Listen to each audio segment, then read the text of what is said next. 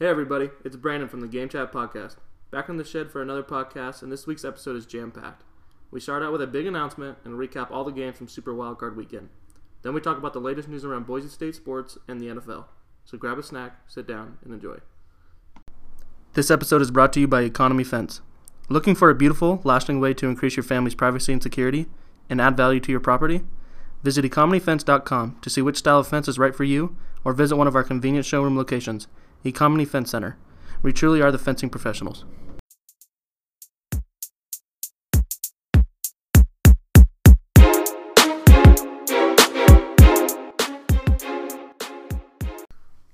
Welcome back, everybody, to the Game Chat Podcast. It is Tuesday, January 12th. We are back in Boise. It's good to see your guys' faces. We made it. Much easier, much easier. Yeah, we don't have to deal with Eli lagging um, or anyone lagging for that matter. True. So we're just here. We're just chilling. Um, Guys being bros. just, just dudes, just just guys that play Wii Sports a lot. We'll get to that later. Yeah. Um, I, I, I want to make that the title of the episode. Like, we got a Wii plus, and then whatever. Like, I don't know. Um, we have a big announcement to make. If you do not follow us on Instagram, I don't know what you're doing. Where do you find us on Instagram, Eli? Um, I believe it's gamechat.podcast. Oh, thank you. And if you are looking for us on Twitter, where would you find us on Twitter? The Game Chat Pod on That. Twitter. is our socials. Please follow us on there. Subscribe and rate five stars on Apple. I was told that you are supposed to say that at every in every podcast. Yeah, I think they teach that at podcast school because every podcast I listen to says that. So. Right, and we go to podcast school. Yeah. So Well, not anymore because we graduated. we graduated. That's our big news. we haven't taken our professional exam yet, but Um, so big news. If you saw it on Instagram, we are doing a live show this Thursday. We're actually doing a live show every Thursday. Um, from now on, it is going to be at 3 p.m. Eastern, so 12 noon Pacific time, 1 p.m. Mountain time. That's our time. And yeah, we're really excited about this. I think we're going to have the ability to take callers. I'm not sure if we're going to do that on the first show because I that like might just be a lot to like. I don't know. We'll try it out. If it works, I'm sure Reed will be listening, so we'll just be like, "Hey, Reed, call in, and we'll take your call." Um, but yeah, so the plan until the Super Bowl is we're going to do recaps of the games on the podcast and kind of just other random stuff on the podcast like we usually do, and then we'll preview the games on the live show because we only have an hour for the live show. This we have a little bit more freedom, can talk a little bit more. Um, so we'll do a preview on the live show of the divisional rounds, the championship game, and then the Super Bowl when we get there. And then after the Super Bowl, we're going to do our little like rebuilding series on the live show. I think right now, I, I don't know. Do you guys think we'll have enough to do, like in an hour? Do you think we'll have enough to do divisions?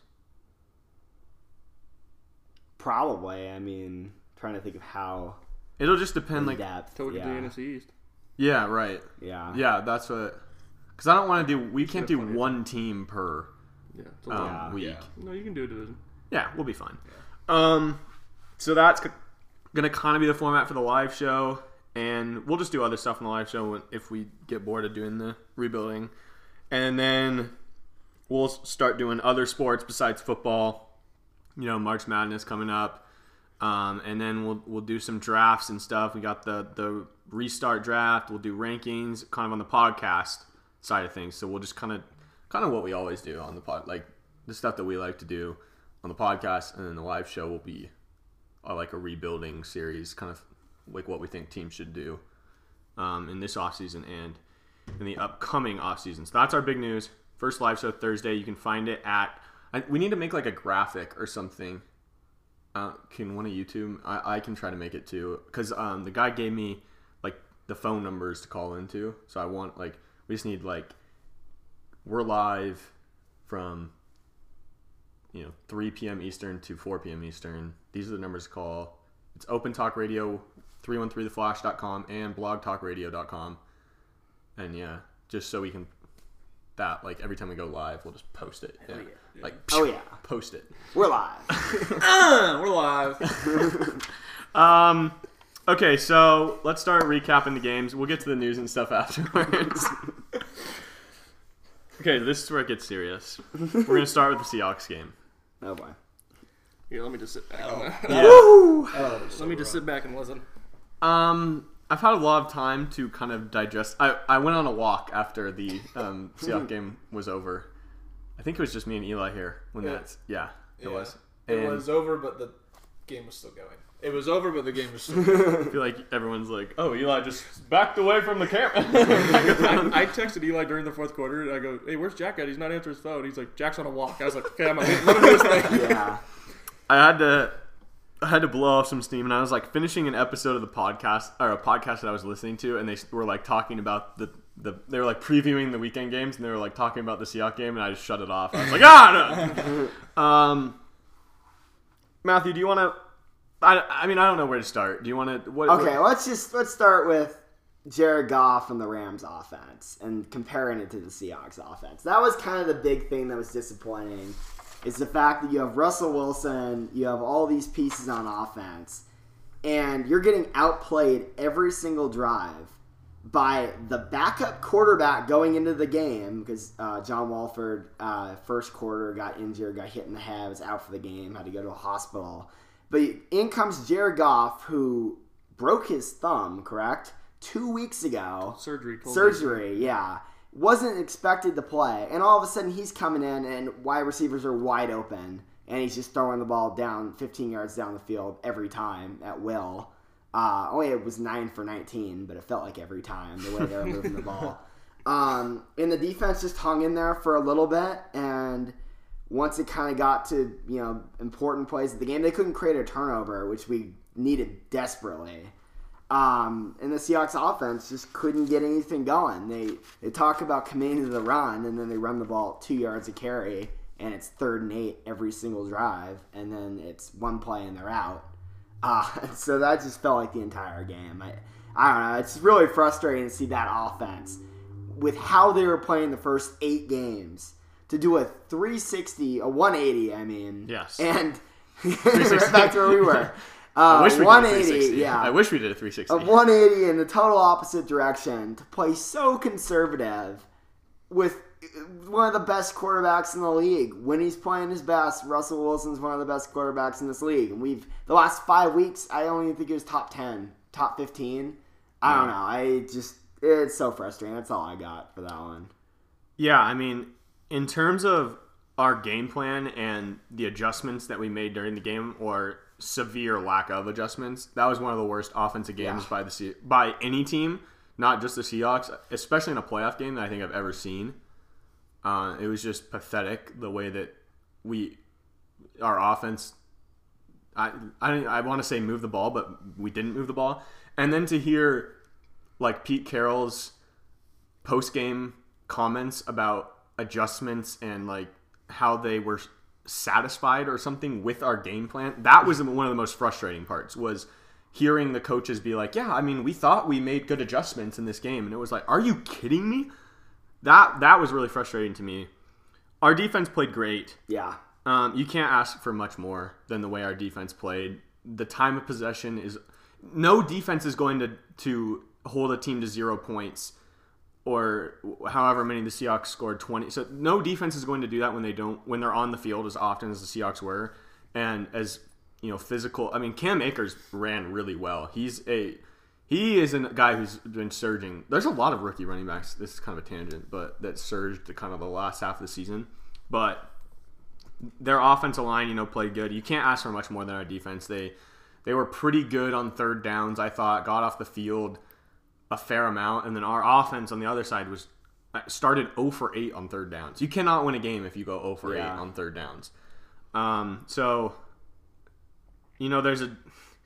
I kind of want to get Brandon and Eli's thoughts on this. There's a growing, not belief, but like, I don't know the right word. Trend. I, people are asking for Pete. Maybe it's time for Pete to go.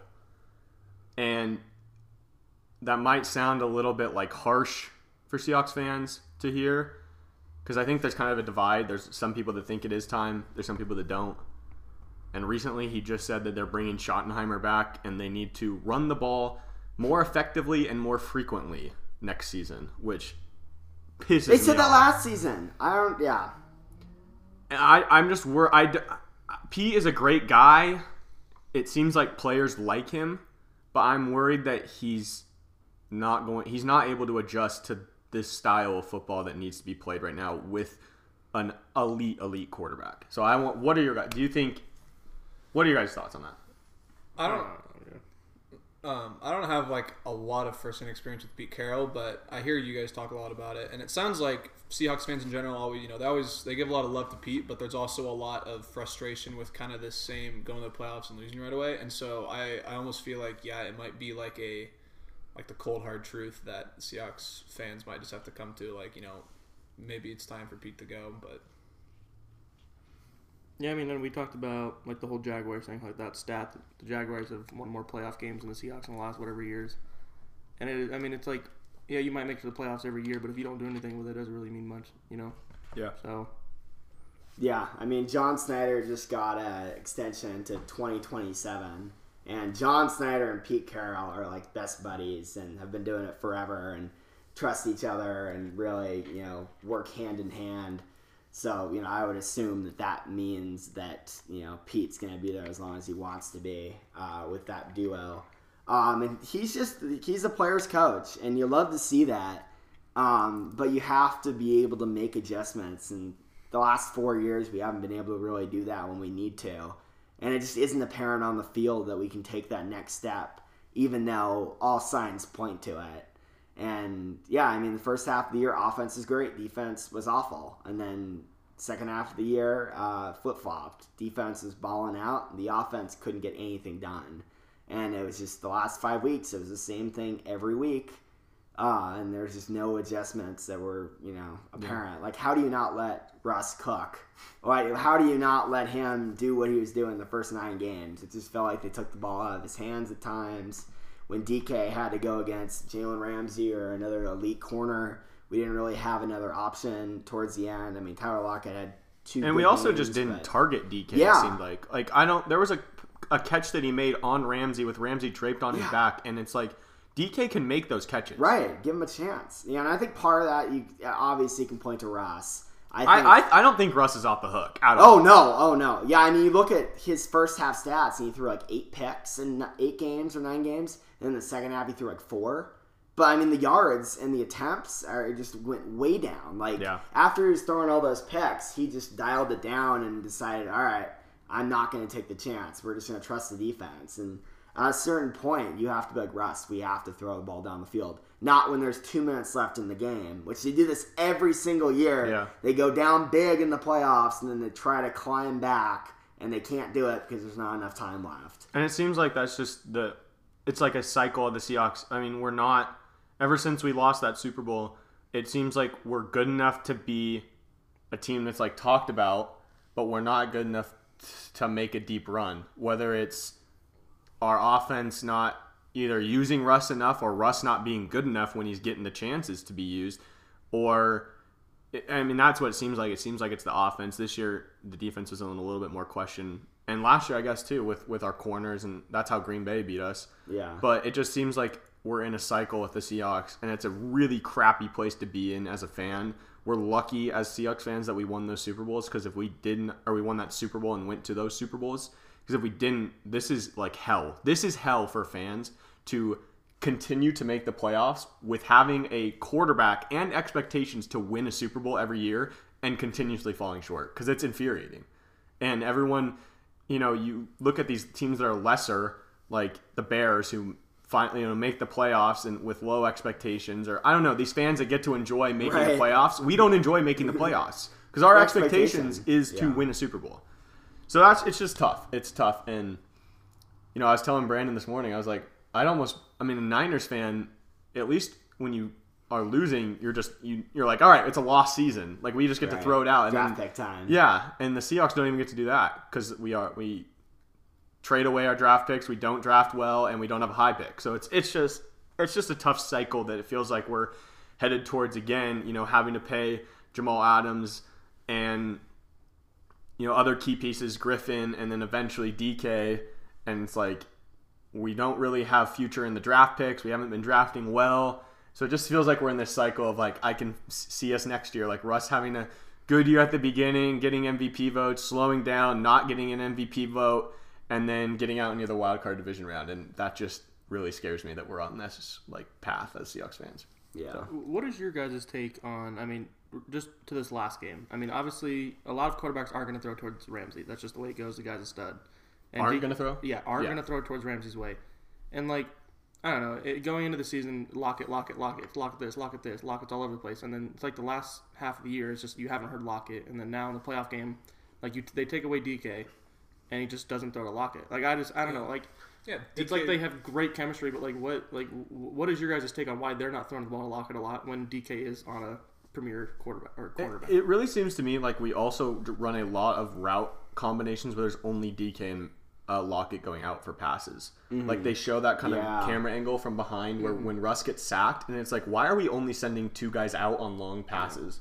So I, I wish we would get our you know third and fourth receiver involved a little bit more. It seems like in those big games we don't go to David Moore No. or Freddie Swain at all, and we have three tight ends too, and we don't seem to use those guys, and we don't seem to use the running backs too much out of the backfield. Like all these other Never. teams can like kill defenses by throwing balls to running backs out of the backfield, and it just seems like we are literally only relying on two receivers, and it's so easy to cover two receivers going out for pass plays. There's, there feels like there's no variety. No. There's no like, all right, let's start getting the running backs involved out of the backfield or anything like that. It's just kind of the same old.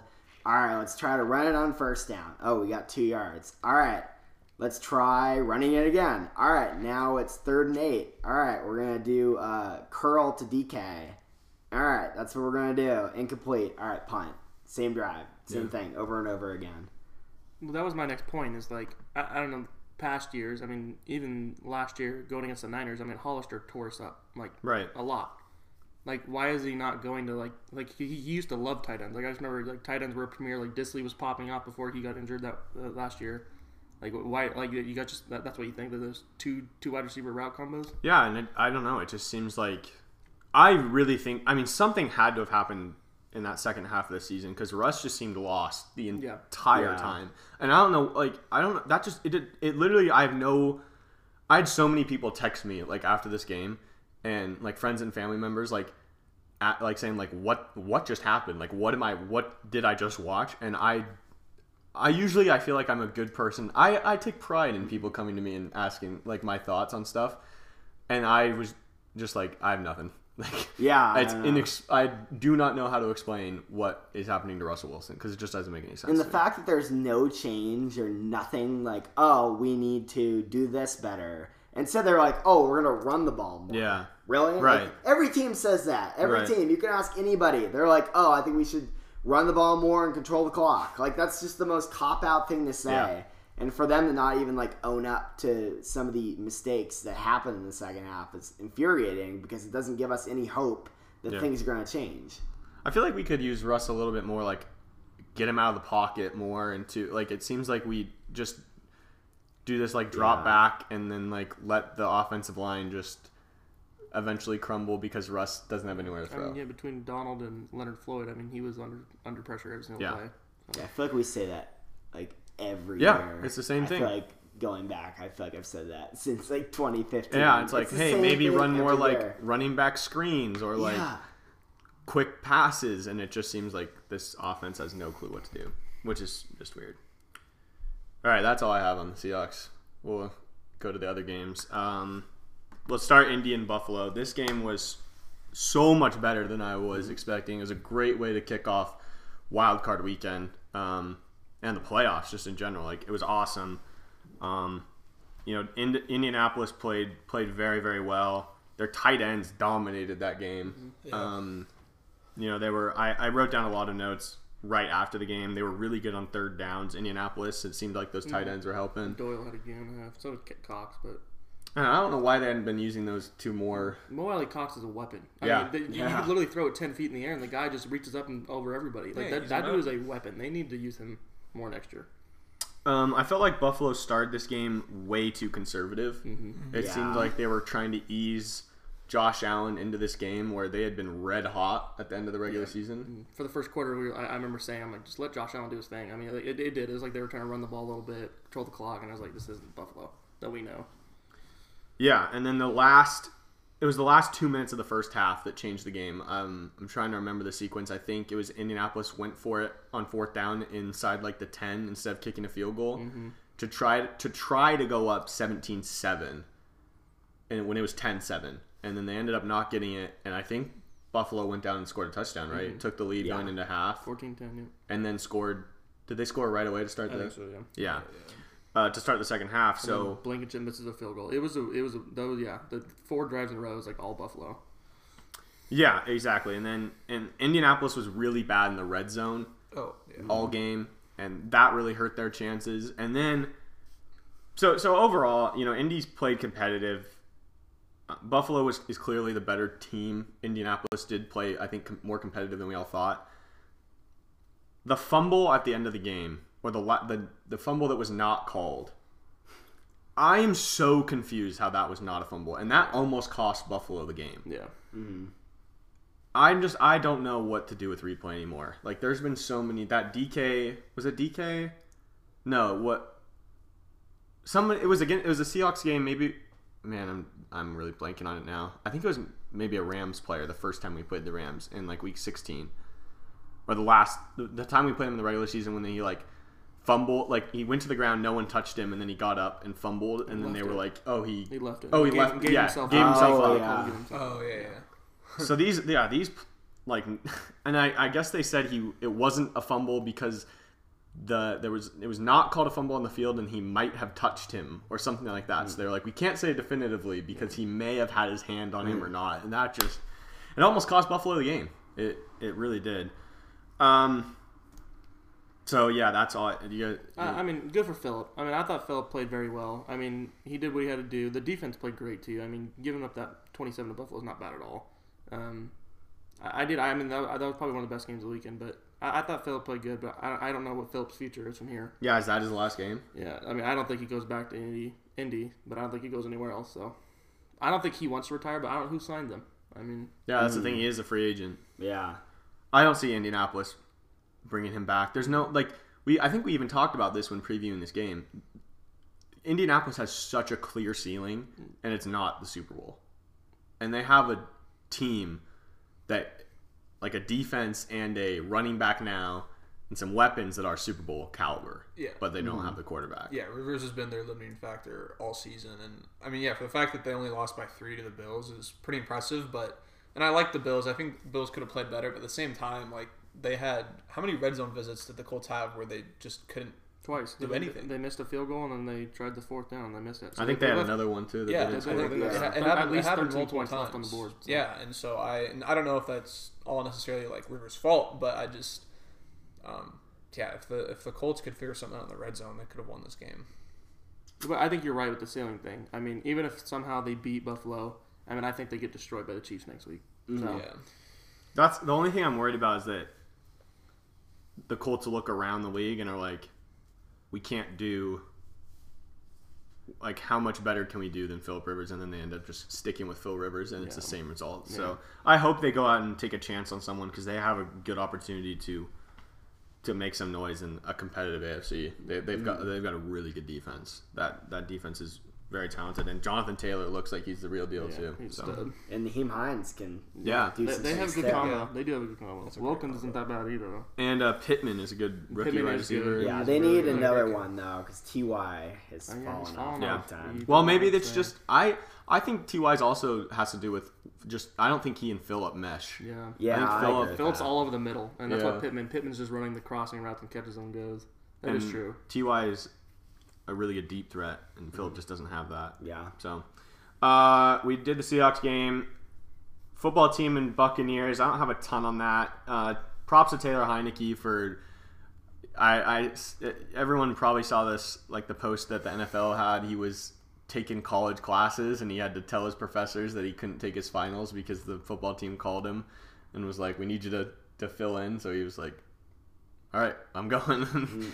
but um, you know, props to him. He played played his butt off. You know, Yeah. I mean, I don't think he earned himself a job anywhere, but he did have a good game. he might have earned himself a backup job, a couple million dollars. I think we'll get a shot. Like with, with the yeah. football team.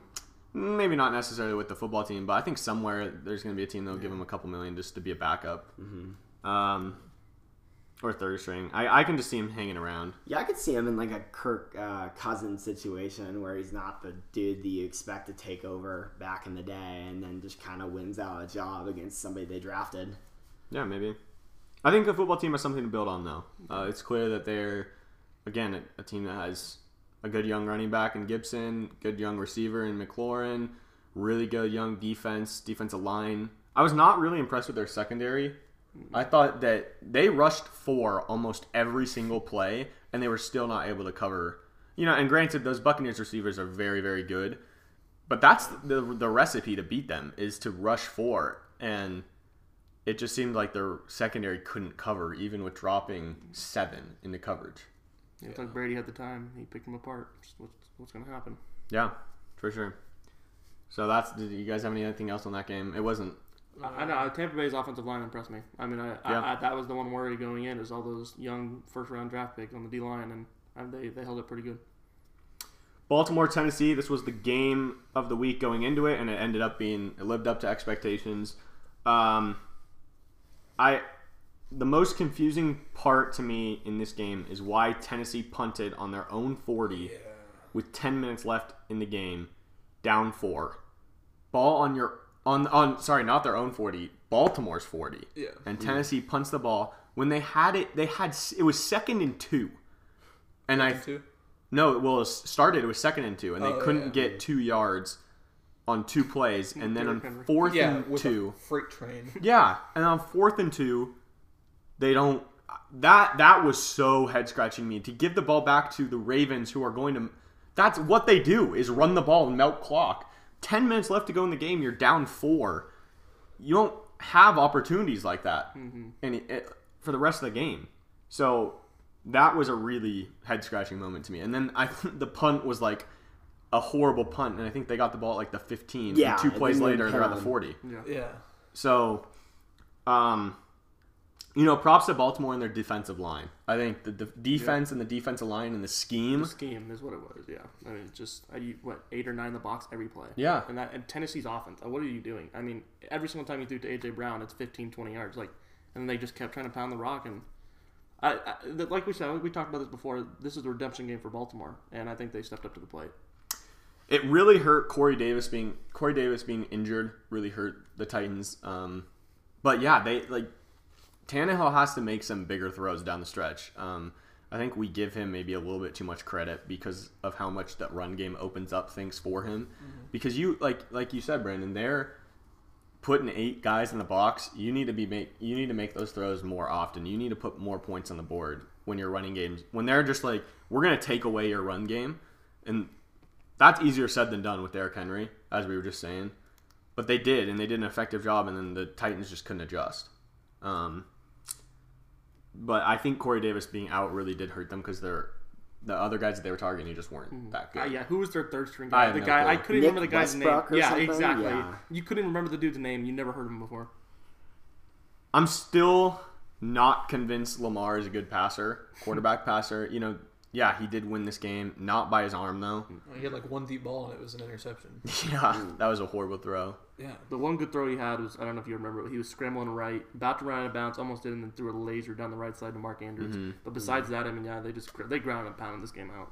Although that that run, the touchdown run, it was was like what 55 yards. Yeah, Might be like this might be an over exaggeration, but in terms of like the significance behind the run, mm-hmm. might have been like one of the greatest runs by a quarterback in NFL history. Yeah. I'm serious. Like he to, he that won the playoff game for him, and for mm-hmm. him, this narrative about not being a quarterback that can win a playoff game, that won him the playoff game, and that was one of the most not. I mean, historical factors aside, it was one of the most impressive runs. I mean, he made like six guys miss on his own. yeah. And I think that's him learning. I mean, I think in the past, the past playoff games, that he would have tried to force it somewhere. Definitely. Right. And made a bad throw or gets tipped up, and intercepted. Like he he he's learning that. I mean, he's got to fall back on what he's good at, and it's, it's running the ball. He's not. He's never going to be a premier passer, and he just he's, he's adjusting. But we're going to see. They got a big.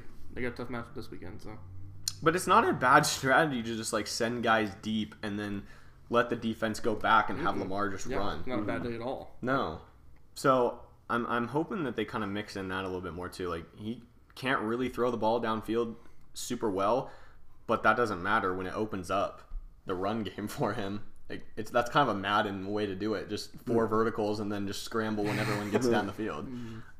It worked on that play. So Lamar's good enough to win those games on on his legs. This is going to be a great game though. Baltimore and Buffalo is probably the game of the weekend. Um, but we're not previewing games on this podcast. That is for a live show. Yeah. Um, what's the next game? New Orleans, Chicago. this was They, they were in it, man. They were in boring it. They were in it. this was the perfect game to be on Nickelodeon. I'm really glad that this was a Nickelodeon game. If you didn't watch the Nickelodeon game on Nickelodeon, you missed out because you at least we watched it I think for a half, Yeah. and that was perfect. You just it was fun to experience. It was different. It yes, was different. you just like I can now say that I watched the game on Nickelodeon. So that's just what I wanted to do. I just hope it never happens again. Yeah, I don't need to see it again, but I'm glad I was there. Yeah. It's like um I don't I don't have a good Colin Cowherd analogy for you guys, but yeah, I'm glad that this was the game that was on Nick though. There'd be no other game that I'd rather see on Nick. so Yeah. it made watching the Bears interesting. There was more colors. There was things flying around. It's it was not. There was impersonations. Yeah. Uh, I was the getting taught about football. getting- I was Yeah. getting taught about football from Yeah. little kids. That was fun. Yeah. with the game, like, the Wims drop changed that game. If he h- catches that, then this that's a this is a much more interesting game because the final score doesn't say it was close, and the game wasn't really close, but the score was close for a while. Like it didn't feel close, but the Bears' defense was good enough to hang in there, and um, that drop just killed everything. Yeah, it was like a 40 yard pass, wasn't it? It was a Yeah, it was a right trick the- play. yeah. It was drawn up well. Mitch threw a deep ball, Yeah. good. Uh, Um, I wonder if that's and, and also that's the Wims guy was I don't know if you guys remember earlier in the season he was the guy that punched the Saints DB Yep. and he's just back on the team now. Like how is he still on their roster? That's the first question. He's not anymore. And then the corner got another wide receiver. Yeah, Yeah, Right, Anthony right? Miller got tossed. Yeah, same corner. Just he knows what he's doing. I guess. Yeah, for sure. Uh, do you guys think Mitch and Nagy are gone? I don't think so, and I think Bears fans are not going to be excited to hear that, but I think they did enough that they're going to keep him around. Mitch did what he had to do to get them to the playoffs. He he he, he got he bought himself time. I, I hate to say it, but he did. I mean, their offense was number one for like the last four weeks. It's unreal. And but it, I mean, they go into the playoff game, can't score anything. I mean, typical Bears. I would, yeah, I would. Sorry, you, uh, but I would uh, probably fire Nagy before I got rid of Trubisky. I was thinking the same. just thing. because I feel like I've seen enough from Trubisky to say, man, if we can, you know, get him in the right system, do the right things, like he has the talent to get it done. But if we don't put him in the right system or do the right things, I mean, how did you, you mentioned it? How is Nick Foles playing the first like eight weeks? Yeah. We've talked about this before, but like that was interesting to me. Yeah, the only I think we might have been too hard on Drew Brees. Um, the more that I think about it, you know, yeah, he hasn't looked great, and I think this is probably his last year.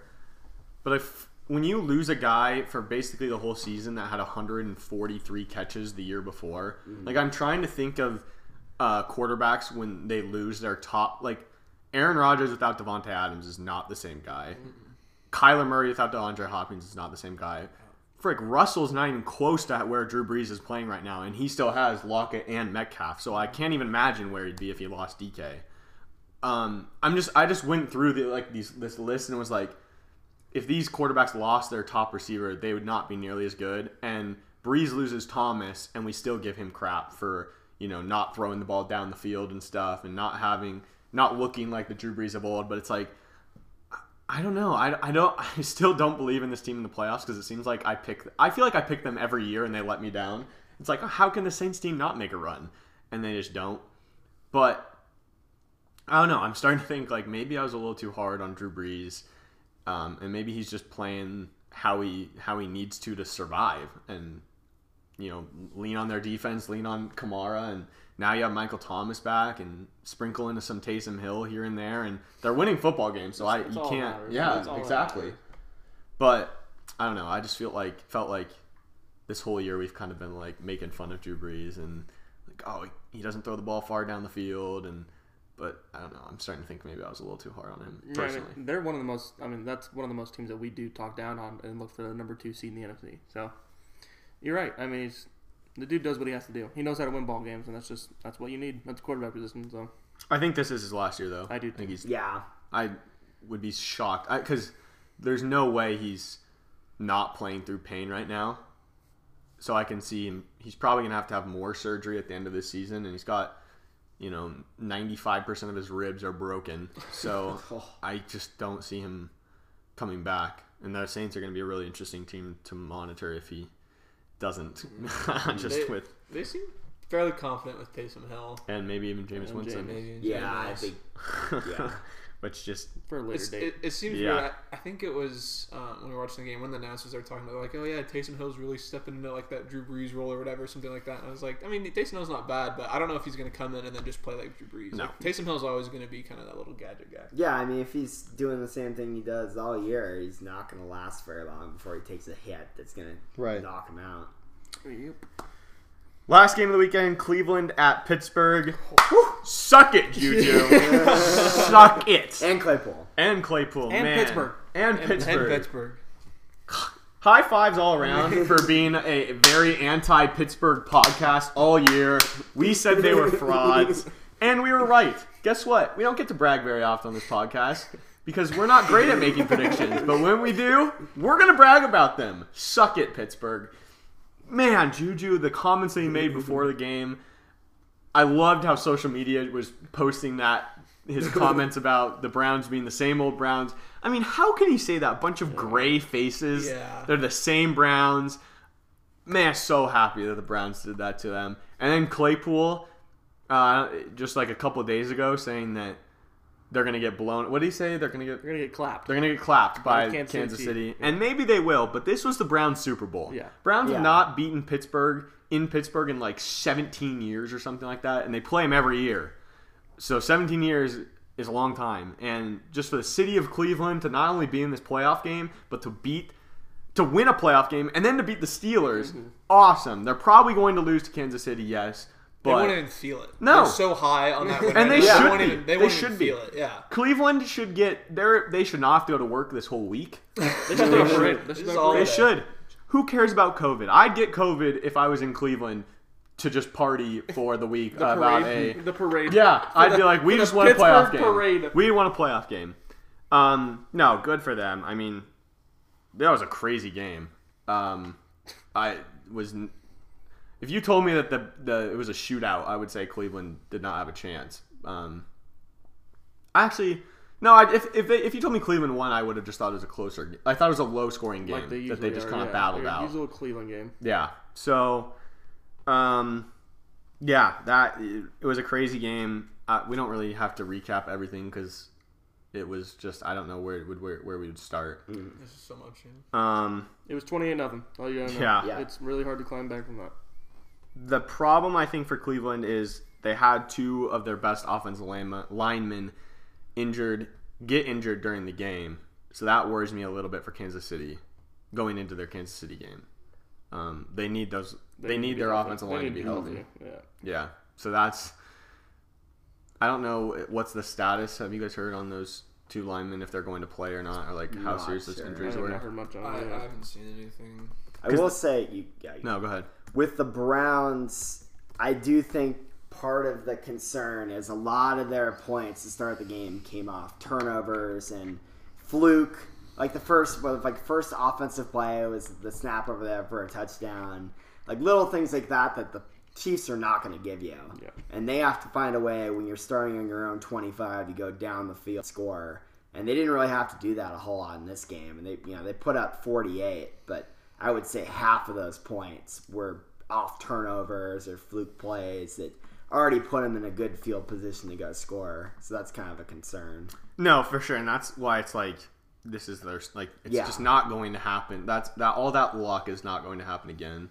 No. And they play a much better team, in my opinion, at least. Yeah. So I I just can't see them beating Kansas City. But hey, good for Cleveland. Yeah, I, oh, I don't even think they care. I really don't. For for Pittsburgh, I mean, i i between Juju's comments and the way they came out of that game in the first quarter, it was very apparent that It was like it's almost like they took the whole week as like, well, it's the Browns. We're gonna be fine. Yeah, and they're like, oh, they're not practicing. They don't have their head coach. Like, we only lost them by two last week without four of our best players. Yeah, I totally agree. Yeah, I mean, obviously every team comes into a game wanting and knowing that they're gonna win the game, but it was almost like like Pittsburgh like didn't think that Cleveland had a chance. And I think Cleveland was like, we're going to win this game. 100. percent And mm-hmm. it's, yeah, it's who wanted it more, and obviously Cleveland did. So Do you think that's Ben's last game? I think it should be, at least with the Steelers. I don't see him going anywhere else. I think if the Steelers, if it's retire or or Steelers. Yeah. It's kind of the same thing as I mean this is we're going to talk about this, you know, on our live shows later in the off season. It's kind of the same thing as Philip Rivers. I feel like they have a ceiling with Ben. You know, he he played very well. Like yeah, he made some dumb plays, but I mean, he threw it like almost 70 60. times. He stayed healthy this year. Yeah. And And he's got one more year on the contract. That's the difference. Mm-hmm. He's got a contract. it just seems like that he's just limited and that that offense just seems very limited. Like I don't know. It Any stationary quarterback's going to limit your offense these days. It's Yeah. just the game has evolved, and it's just the way it goes. I mean, we're seeing all these guys. We're all Brees. Oh, we're talking about him being done. Ben's done. Philip done. I mean, the only guy that's making him halfway work is Brady, which who else would it be, right? But, right. Yeah. Yeah, I mean, it's, that that stationary quarterback's done, and I mean, it, yeah, it's Steelers to retire. If I had to say it now, I, I, he probably comes back. Plays that one- That's what I think too. plays the one last year, gets the contract over with, and he's done. But that's the difference, yeah, between him and Philip. I think if Philip had a contract to he'd stay, but I just don't know who's going to take Philip. Yeah, that makes. I mean, that makes sense to me. I, yeah, it's. I just don't see that the Pittsburgh team making it like this is about as good of a situation as they were going to get going eleven and zero and having a defense as good as they were. They're probably going to lose people this offseason too. So Yeah, probably it doesn't, Juju. it doesn't get better. No. Um. All right, that's all the games this weekend. It was a very good wild card weekend, super wild card weekend, Uh, that was Super awesome. mega ultra. Six games. and then we got four this weekend. Again, we're doing those previews on our live show Thursday, three p.m. Eastern on BlogTalkRadio.com. All right, let's do some news and stuff before we get out of here. um, all right, we have to talk about. We have to pull back the curtain a little bit into the Personal life. the uh, yeah the house that the Game Chat podcast resides in. Um, we got a Wii. Brandon brought back a Wii from uh, brought back a Wii to school. And our Um, lives have been changed ever since. Yeah, our lives are forever changed. Actually, Yeah. I feel our friendship's deteriorating. Uh, But also, it's very, it's very Yeah. At the competitive. same time. We Weirdly tried to sh- resort to team games. That way, at least two of us stay together. Right? so, the problem is we changed the teams. Yeah. So hatred Um, only lasts for about an hour. Then we regroup, we play again. That's just the way it goes. It's better that we play in the evenings. shocker, We can- Reed's, Reed's calling me right now. Wow, so it's almost I like it's think Thursday. every Try to let him call. Okay, sorry, we had some technical difficulties. Our microphone fell over. um, okay, so where were we? Talking about the Wii? Yep. we and our And, friendships. yeah. Yeah. Yeah, so we really only we only have three games. Three? Do we have four? Uh, we have four. We four. We, can't play resort though because we don't have the extra little. There's a little thing you have to You've click on. got to be kidding me! We can't play Resort. Because Not it's, yet. it's like a, the We need the motion, motion plus. sensor. Oh, plus. right, right, right, Yeah. right. So we, we, have, we have haven't touched NHL yet with NHL 2K9 yeah Picked NHL that up 2K9. pawn shop for three dollars. So yeah, if you have any old Wii games that you are willing Yeah, to hit us sell up. Hit us up. for not much money or any money. or any money at all, we accept donations. ah, hey, hey, Yes. idea. We will give you a free shout out on the Game Chat There you podcast go. if you give us, not if we have to pay. If you give us Wii games, we or will shout you off if for they free. call in, they can move their way up the line because there'll definitely be a line of people waiting to call in when we do our live shows. Yeah, Yeah. totally. There's gonna be a line. yep. Mm-hmm. I'm gonna move the mic a little bit. Brace your ears. We're good. I wonder if they can hear that. Um, yeah, so that's yeah. Um, Really, we, we're looking we've been for doing our homework in between. Just yeah. mom and dad. We we do our homework in between. Um, like when we're not up to bat at baseball, we do our homework. Well, we're two days in. I have all A's, so Yeah, we're good. same here. yeah, and I had a 4.0 last year. There you go. Oh yeah. It's not a joke. It's true. Four passes and an A. There you go. So, That'll do it. um, yeah, but we're looking in the market for Wii games. Um, you know, maybe a rock band Guitar Hero set would also be cool. Again, Not all inclusive. Now we're asking a Like, lot. yeah, that one we Mario might Kart. pay If you for. still have the whole set, props to you. You might as well keep that t- send No, to like a no, no. museum or, Or something. give it if to you us. kept that a couple more years, you could sell that and buy a car. Yeah. It could be worth Yeah. Mario Kart would be sick. Mario, yeah, Mario Kart's like our, I think our top of the list right now. Oh yeah, that's number one. Yeah, or like Madden 09. That was a good game. We could do like seasons on on the Wii. um, yeah, but so that's what we've been up to um, since we got back from Boise. Actually, just the past like 12 hours, but Yeah. yeah, it's been a good it's been a good time. Um, yeah. So sports news.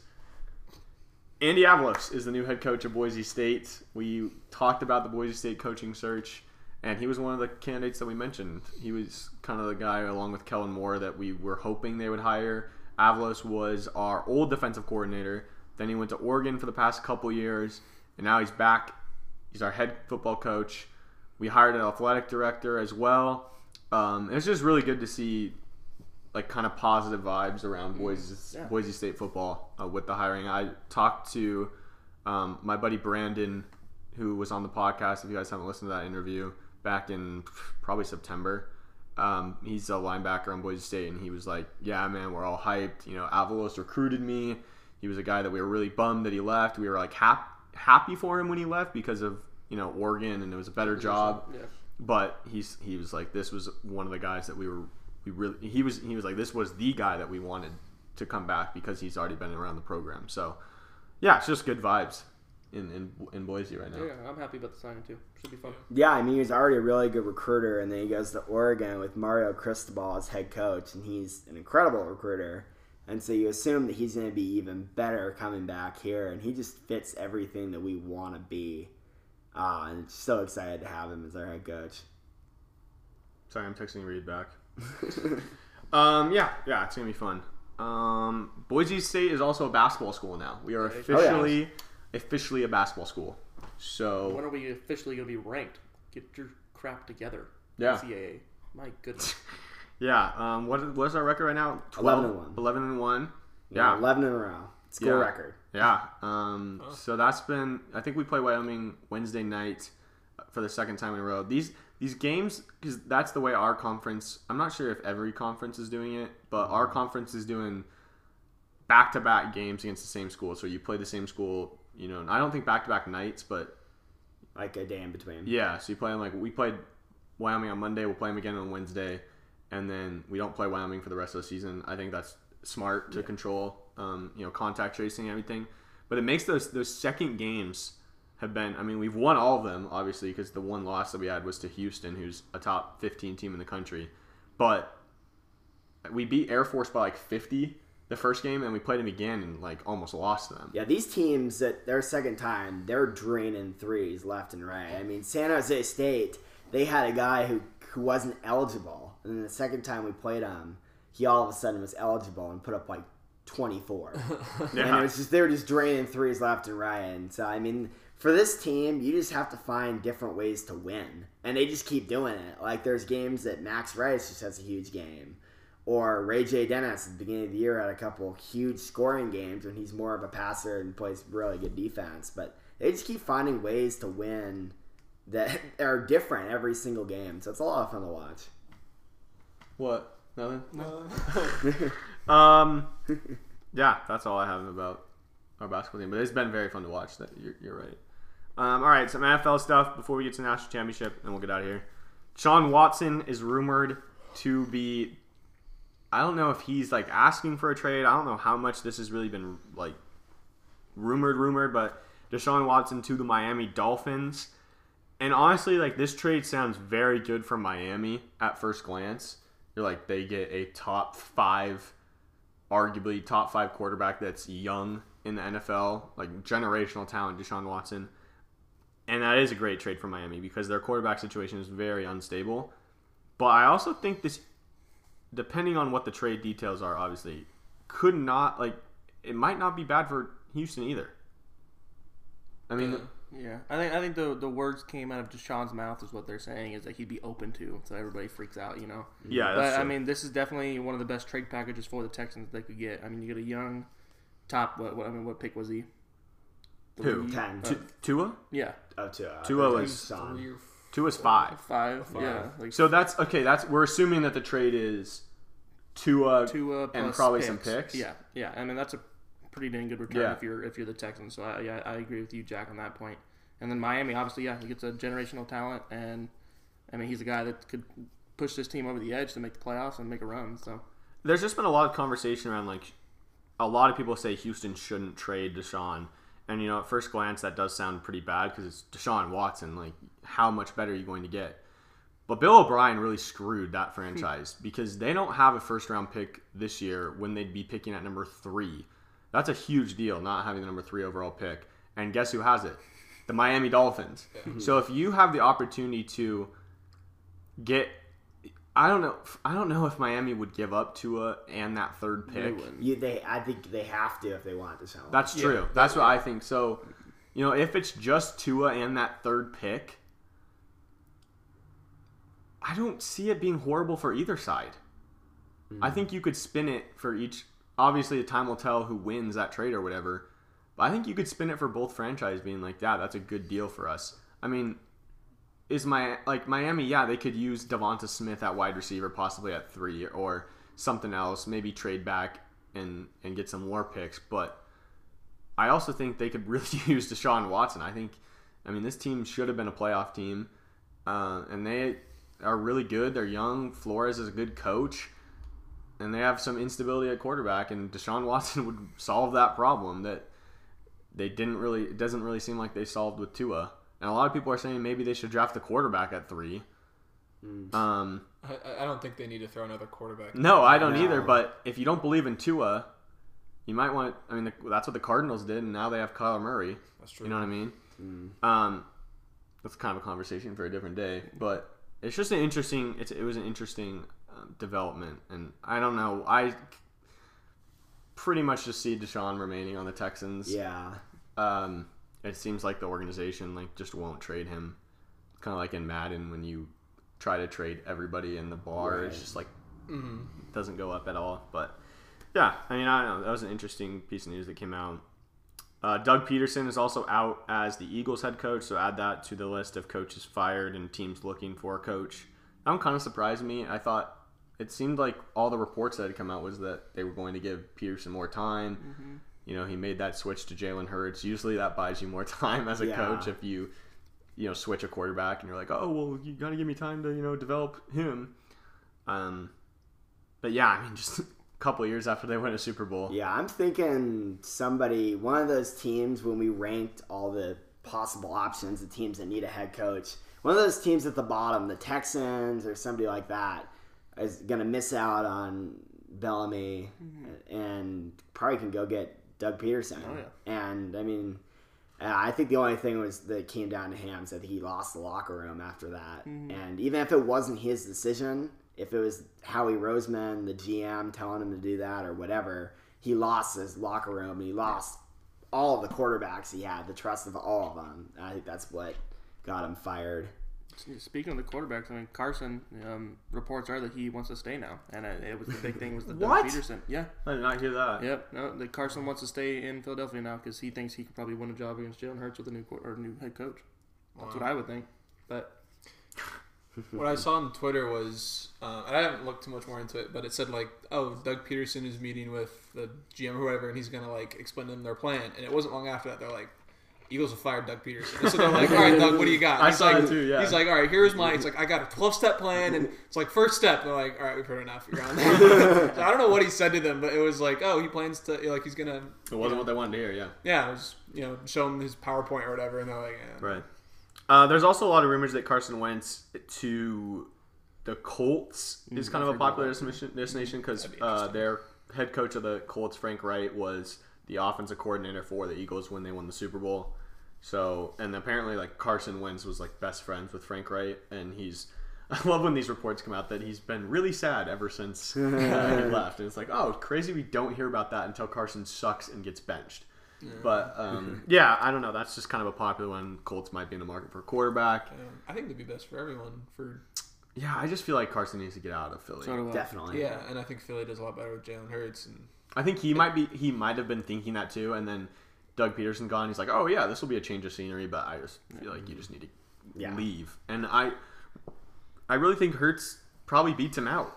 Like I mean, I don't know. Carson is probably more talented, Mentally, but though. exactly, and you just For all the money you're paying him, if you can get rid of him and just start new.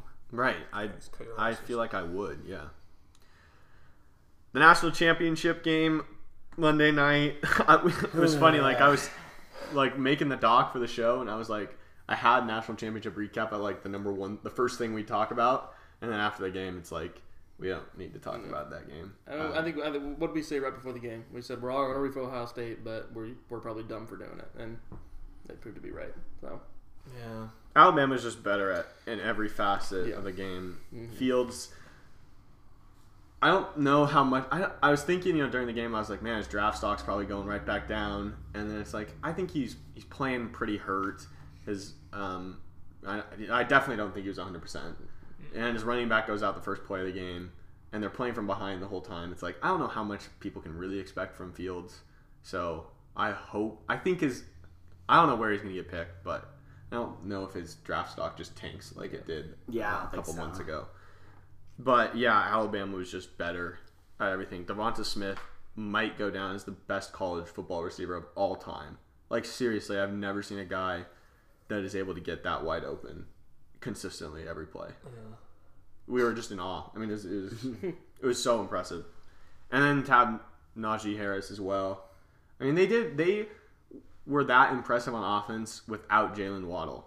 And yeah, he played like two plays in the national championship, maybe, but like we've said before, Waddle was like the most electric player in the country, and they did all this without Jaylen Waddle. It was, it was so, like just watching Alabama's offense. That's just what I wish the Seahawks would do with these like motions and like you know misdirections, and I mean obviously it's probably doesn't work in the NFL, but just that's how you you saw Smith get open. And didn't you say you heard a quote from Sarkisian like we use motion to hide our best players? Right. And I thought that was such a good quote from offensive coordinator. Like, we use these misdirections and motions and shifts to like get our best players the football. And it's like I wish more teams would do Yeah. that. you watched it three times. I mean, in in red zone, it, Devonta Smith is going right back and forth behind the line of scrimmage, and the poor corner can't keep up, and he just Yeah. goes one way, and they throw it to him, and it's like, what are you supposed to do? You know? Yeah. One uh, one thing. So Jack, when uh, Pete Carroll left USC, who took over for him? Actually, that's not true. All right, so here's what I'm thinking here: Seahawks, Pete Carroll, maybe two years from now, calls it calls it a career.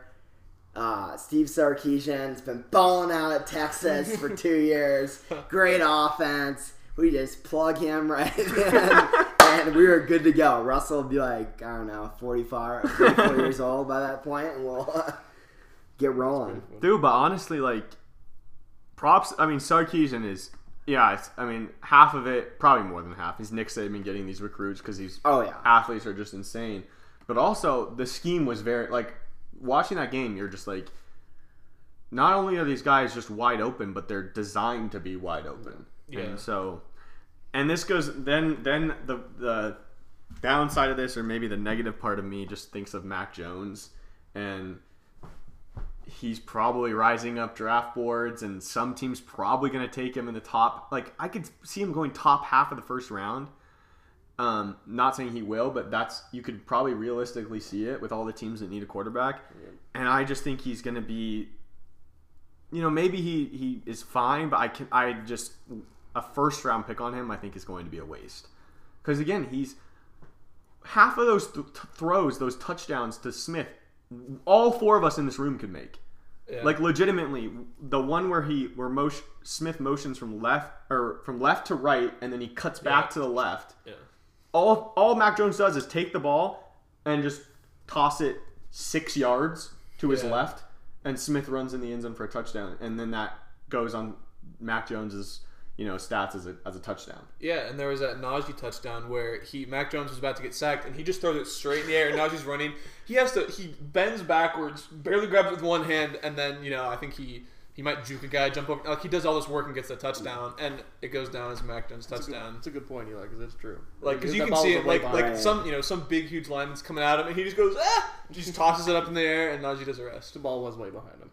Yeah, No, like it, it was sure. a, it was a horrible pass, but he made it. It was Najee Harris made that play the touchdown. Yeah, it's funny because I mean Alabama's been doing this for a long time, and I mean this is one of the best offenses they've ever had. I'm sure.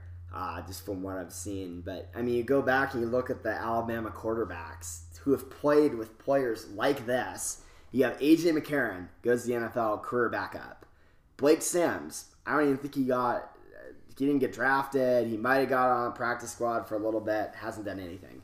Jake Coker, who won the uh, uh, national championship, never heard of him. Yeah, Cooper Bateman played one game. Never heard of him. Blake Barnett transferred after he played a few games. Jalen Hurts, we'll see, played one year. Tua, not been very good so far. Mac Jones, we'll see. But I mean, it's guys that are just throwing to wide open players, some of the best players in football.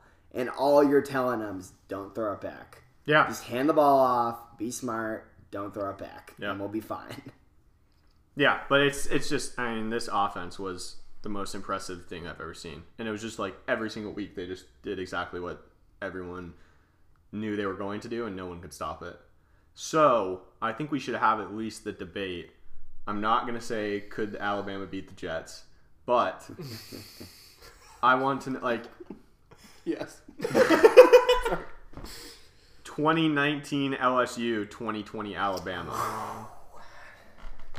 The reason I say LSU is because I think last year's Alabama team was better. Like they have this it's the same team and yeah, they get older this year so probably get better, but they also have Tua who uh, what's the word like being by part like objectively that's what I was going for.